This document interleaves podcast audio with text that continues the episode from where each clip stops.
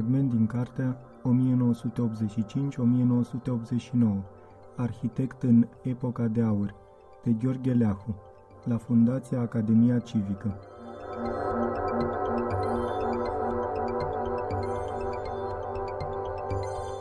7 decembrie 88 Avalanșă de evenimente politice naționale. Plenara CC, plenara Consiliului Național al FDUS, sesiunea Marii Adunări Naționale. Cuvântările lui lungi, relând aceleași idei lipsite de idei, pe pagini întregi, cuvântul delegaților țării, parcă ar fi trase la șapirograf. Fiecare luare de cuvânt este identică în alcătuire. Jumătate osanale la limita imaginației idolatrizării pentru el, o frază, două de temenele către ea și restul autocritic, cu cenuși în cap fiecare de pe resortul sau domeniul sau ministerul sau județul său și la sfârșit angajamente. Nici o licărire de ieșire din șabloanele celor 23 de ani neîntrerupți de culme ale epocii de aur. Români fiind, crescuți în obiceiurile sfinte ale neamului nostru, am dorit și de acest Sfânt Nicolae să cumpăr două-trei ciocolate mici, o punguță de bomboane, să le pun pe furiș seara în papucii lăsați la ușă celor dragi, lui Vivi și lui Dan. Am bătut tot orașul duminică pe kilometri de străzi comerciale, intrând din cofetărie în cofetărie, din alimentară în alimentară, din răcoritoare în bombonerii, de ce le mai spune bombonerii, și n-am găsit absolut nicio bomboană, nici un gram de ciocolată sau surogat de orice fel. Nu mai spun că poate de o lună n-am mai văzut nimic din ce căutam acum. Nu mai spun că nici vorbă de anii copilăriei și ai tinereții, când se aduceau portocale, mandarine, grefruturi și alte fructe exotice acum în pragul sărbătorilor. Am pus în papuci, pastă de dinți, periuțe de dinți și câte o pereche de ciorap bărbătej lui Dan, iar lui Vivi un șampon ieftin. Mulți au pus în ghetuțele copiilor pachete de biscuiți de 2-3 lei, singurul produs ce mai amintește de strălucitoarele ciocolate și punguțe multicolore, cu tot felul de bunătăți, care ne luminau mai întâi anii copilăriei, apoi, odată cu trecerea timpului, ne luminau cu amintirile copilăriei.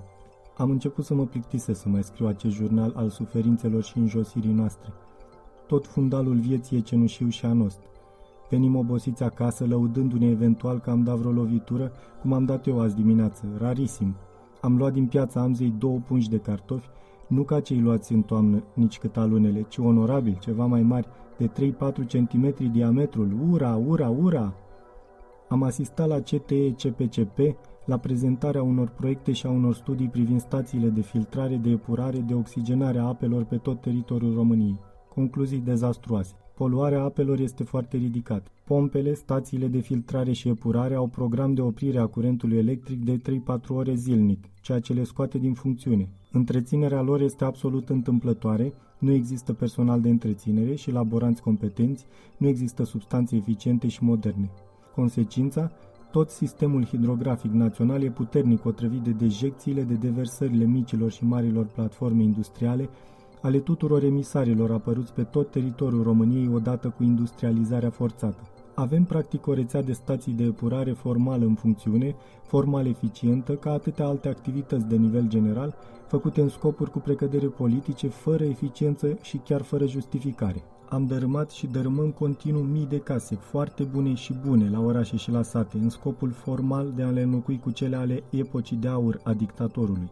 Am construit formal zeci de magazine, sute de mii de metri pătrați de spații comerciale, care sunt sau goale sau pline cu mărfuri nevandabile, învechite, care zac cu ani pe rafturi.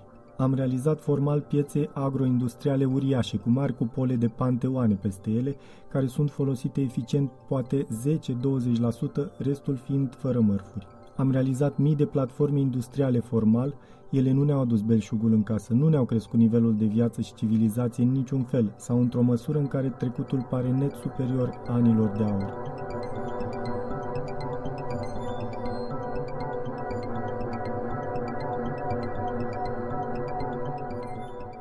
Din lipsă de replică din partea oricărui specialist, totul merge ca un tăvăluc zdrobitor numai după părerea absolută și multilaterală, omnispecializată a unui singur om.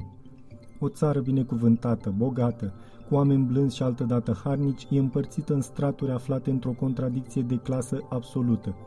Iată după mine compoziția acestor straturi. 1. El, ea și cei din jurul lor, toate slugile mecanismelor centrale adulatoare ducând viață de miliardari. 2. o pătură grasă și greu de ținut pe spatele poporului, formată din rețeaua profitorilor politici și de conjunctură, activiști, organe represive, toți cei care n-au vrut să lucreze într-o meserie anume și care au mirosit care sunt avantajele intrării în nomenclatură sau în serviciul ei direct. 3. O pătură uriașă de gangsteri ai socialismului, bișnițari, profitori de pe urma sărăciei, ai lipsei de produse pe piață, care vând și revând, speculează cu profituri de 200-300% pe scară mare și trăiesc plin de bani, de ghiuluri, de videocasetofoane, de vile, de bijuterii și de crasă incultură. 4. La urmă, noi toți, cei mulți, poporul, cei ce stăm la toate cozile de pe lume pentru existența noastră, cei ce ne umilim an de an, hrăniți cu minciună și teroare, tânjim după o bucată de carne, ne găsim de luni de zile și ne mâncând de ani de zile, ca caval sau salam de Sibiu, o friptură sau o bucată de carne de găină. A fost un fragment din cartea 1985-1989, Arhitect în epoca de aur, de Gheorghe Leahu, la Fundația Academia Civică.